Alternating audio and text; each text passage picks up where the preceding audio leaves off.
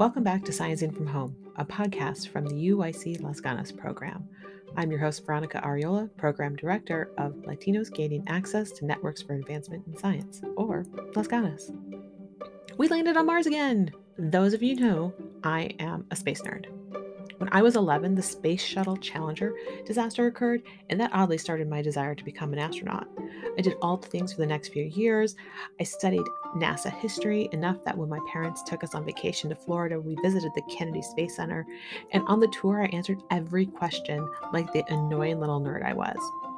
My family didn't have the money to send me to space camp, despite the fact that I would watch NASA documentaries for fun and follow the Challenger investigation like it was my job. In my effort to figure out how to become an astronaut, I decided that I needed to go to the Air Force Academy. So I spent the summer before high school practicing the entrance exam. It puzzles me how I've missed the fact that when I decided to shift from astronaut to marine biologist that I could actually have done both. Missteps, incomplete advising, and you can also add in my own tunnel vision. I did research in marine biology as an undergraduate. I eventually got to space camp for my 40th birthday, and I turn into my 11 year old self when I meet an astronaut. These are part of why I put my heart into my work especially finding ways for students to not have to choose between things. You do need to choose a path, but but I work really hard with students to find the intersection of their passions. When we are working towards a goal that does not seem to have a clear path, it makes it even more important to ask questions and to ask a lot of different people. My hope for this podcast is that students who are looking for steps to follow find that in the stories that our fellows are sharing with me. And if you wish there was a story that you haven't heard, please reach out and ask for it. Now, let's meet Marissa, who had the challenge of being on a clinical research team during a pandemic. Welcome to Sciencing from Home. Today we are talking with Marissa. How are you? And can you introduce yourself? Yeah, of course. I'm doing great. Thank you. Thank you for having me. Um, I am Marissa. I'm a fourth year neuroscience student at UIC. Um, I'm currently doing research in the College of Nursing in the Department of Human Development Nursing Science, and we are studying to see if um, we can detect risk for preterm birth by looking at the way that the cervix remodels during pregnancy. Wow, that's a lot. How did you get attracted to this project? So, actually, when I came into UIC, I had a big interest in obstetrics and gynecology, and I wanted to go to medical school to become an OBGYN. So when I started the program at, through Las Ganas, I was looking at research that was in obstetrics and gynecology, and I found it and I was just intrigued instantly. I loved the way that they included engineering aspect of um, the technology that they use to determine cervical remodeling and like cervical attenuation coefficients. And I love how they combined engineering with women's health. And especially since it was clinical work, I loved that also. Um, so yeah, I instantly when I read the little bio about the project, I was intrigued right away. And when I reached out to the PI, um, she's an amazing person. So I really lucked out, and I was yeah, I was drawn to it instantly. So I jumped right on board, and I've been doing it since my sophomore year. That's amazing, uh, especially since there aren't a lot of women in engineering to think about that there is this space in engineering that combines women's health. And so this is the space to really grow and attract more women to engineering. So, what has been your role on the project? So yeah, I um, like I said, there's a lot of uh, a clinical aspect to this research, and so primarily what I've been doing is recruiting women in our outpatient care center at UI Health. Um, so I go in there and I talk to women in their ultrasound rooms and I basically recruit them for our research. So it's been really awesome because I've got that clinical experience and having that patient patient interaction is super cool. Um, but that's been my main role. But I also do a lot of data work, and I was involved actually in a publication that was um, published last January. So I've done some work with data. I kind of I'm just kind of like the little helper. I do whatever I need to do. Um, so I, you know, I review data. I make Excel sheets with combined data. We look at trends. Um, I recruit women.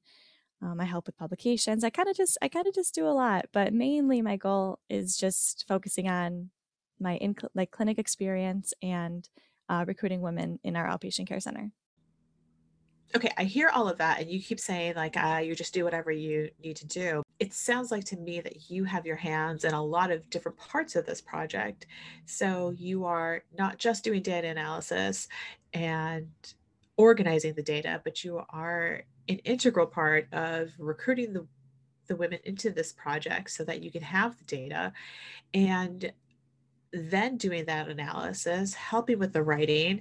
And I feel like you have a very holistic part and role in this project.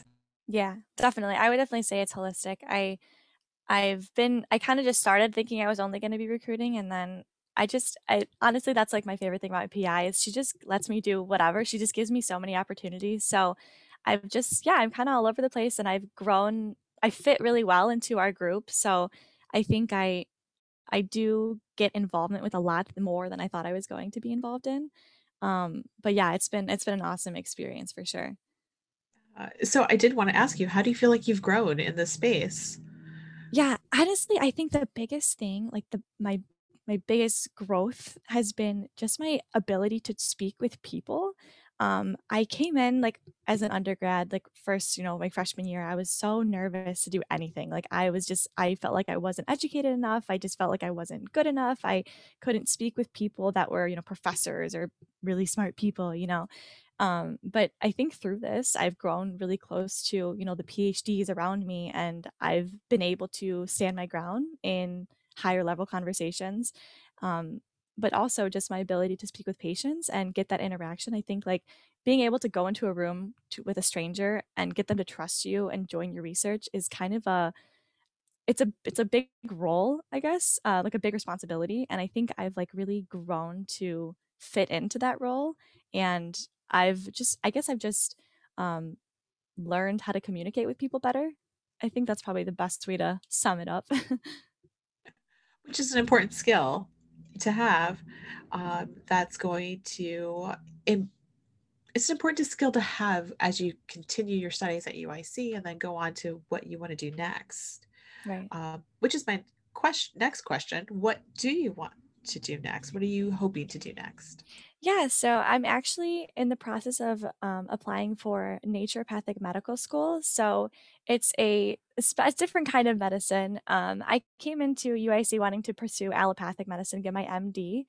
Um, but through the years and my all my you know different types of experiences, um, I've decided that I really like the principles that naturopathic medicine have in place, which is really focusing on healing the body um, in the way that the body does naturally and just kind of supporting the body's own natural fighting immune response to uh, disease. And I really, really like that approach to it. So I really want to get my degree in naturopathic medicine and then I kind of want to just expand and I'm the type of person where I just want to learn and learn and learn. So I have a feeling that I'm going to go get more degrees after, but um, as of now, I think naturopathic medicine is like my stepping stone into a world of different opportunities for me.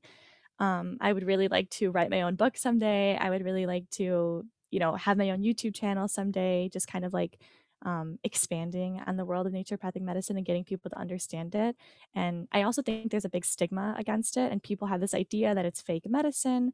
Um, so I really want to try to like appeal to those people and really like focus my studies on evidence-based science because I've you know I've I've been in research. I know that you know evidence-based science is the right way to go and that's the only way to go when you're treating people. So I feel like I want to just try to bridge the gap between like the people that say naturopathic medicine isn't science and then um, you know just like try to make them realize that I can incorporate science and evidence-based science into my practice but also have an appreciation for natural medicine and the body's natural immune response to disease.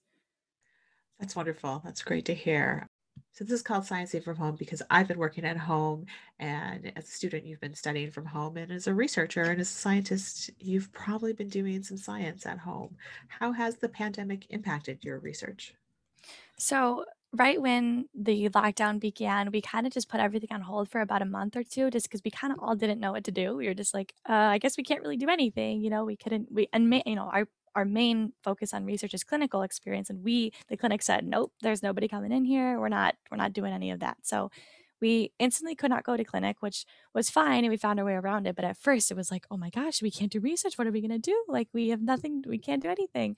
Um, so then my PI kind of took a step back and she said, you know what, this is the perfect time to review all the data that we have from the past. So basically, what we did was we Um, I didn't have much involvement in this and I kind of like shadowed everybody else, but it was a big learning experience for me. So I'm glad that I was there to experience it. Um, but basically, what we did is we took all of our previous data that we've had from the past two years and we we basically reviewed it. Um, it's kind of confusing and kind of requires a little bit of an explanation. But basically, what we get from our research is we get ultrasound images of the cervical tissue, and um, we have co-workers per se that work at University of Illinois at Urbana. And so they are our engineers and we are like the women's health people. so we do the ultrasounds, we get the images, we send them to Urbana and they like they basically take them, they do their magic on them and they get these attenuation values that allow us to determine how soft a tissue is. Um, so basically, what we do is after our images are taken, we have to segment them to outline the cervical tissue since the engineers have no idea what the cervical tissue looks like. Um, our women's health experts are the ones who outline the cervix. They show the engineers, this is the area you're supposed to do the calculations on. They give the calculations and they send it back to us. So, what we did while the pandemic was happening, since we couldn't be in clinic, we decided to go back and resegment and make sure that all of our images were only outlining cervical tissue.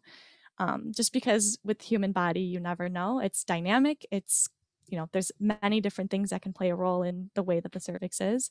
Um, you know, whether that be a cyst or their cervix was just not cooperating with us that day. I mean, there's just certain things that we have to account for when we, you know, segment our scans.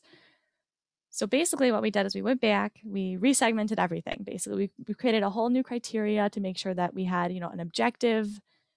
This is exactly what you're supposed to include in the images because, you know, we wanted to make sure it wasn't because obviously when you're segmenting, it's actually a very subjective thing. You're like, that looks like cervical tissue. Yeah, that could be it. And you include it or you don't include it, and that could affect the data, of course, because you're not getting, you know, like a homogeneous cervix. Like that's only the cervix. So we took that time and we went back and we resegmented all of our 350 images, which each of them had like 10 images each. So it was a lot, a lot, a lot of pictures that we went back and resegmented. Um, so I got to just kind of shadow that. I didn't really do much of the resegmenting, but it was really cool to see how they went back and just created a whole objective criteria list on what to include and what not to include in the images.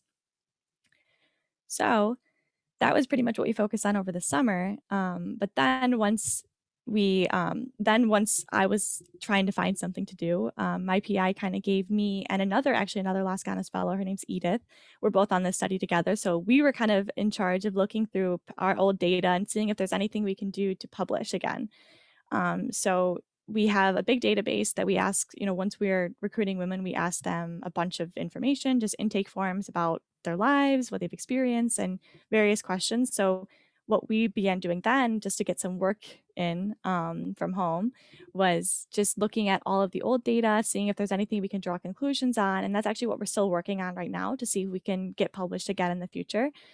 Um, so that's what we did for we've been doing for the past couple of months now from home um, but then we actually were able to go back into clinic at the beginning of November. They opened up the clinic to us. So I was able to recruit during the pandemic for about two weeks, I think. And then they shut it all down again. So it was like, yeah. I know, it was like a little tease of like, oh, you got to go back. And then no, they shut it down again. Understandably so. But um, yeah so it was it was definitely an experience to be in clinic during the time i mean i was i had no idea what to expect but um, I was able to go and just had to wear my face shield and face mask and um, still go in and recruit women. Um, but yeah, it was it was definitely an experience, and I was actually very surprised at the way that women took us because I, w- I was assuming they would be like, no, like I don't want extra people, I don't want to get involved in anything like that, just because I mean it's scary to be in a hospital in a pandemic. I mean that's like a very very scary and intimidating experience. So um, people were extremely receptive to our research and i was so surprised and glad honestly of course. I mean i was very surprised they were very understanding and um, yeah just receptive to us respectful and they really wanted to participate and i was very very glad to see that. Um, but i mean who knows maybe the pandemic has opened people's eyes to research and science and maybe it's made them want that want to participate in it more. That's a great idea. That's a great thought. Hopefully science will take a center in our lives again yes, exactly. I know. So I mean, I know maybe it's like a a fortunate result of the unfortunate experience is that maybe people have a little bit of an appreciation for science um, once the vaccine comes out and they realize the power that science holds in our in our lives. Absolutely. Yeah. I've been trying to look for positives that have come out of this pandemic yes. as well. Me too. um, awesome. So, thank you again for taking some time to talk about your work. It's fascinating. And I'm so happy that you've had a publication and hopefully you'll have another one. And good luck with your applications. Thank you so much. Thank you so much for having me. It was awesome. Thank you, Marissa, for spending some time with us and talking to us about your work. This spring, Las Ganas will be co sponsoring UIC Research Week. Registration just opened up, so get over to our website to find out how you can apply to present your research, register to learn what others are doing, and or to sign up for one of our four professional development workshops. We have other events coming up, so again, find us on Facebook and Twitter at UIC Las Ganas and on Instagram at Las Ganas UIC you can also always find us at lasganas.uic.edu. Las Ganas is funded by the U.S. Department of Education through a HSI STEM Title III Part F grant. All opinions expressed in this podcast are reflective of the speaker, not our funder. Until next time, please keep washing your hands, stay inside, take care, get your vaccine if you're offered it. We are so close to the end of this thing. Ah, oh, because I really, really want to see you on campus soon. Peace.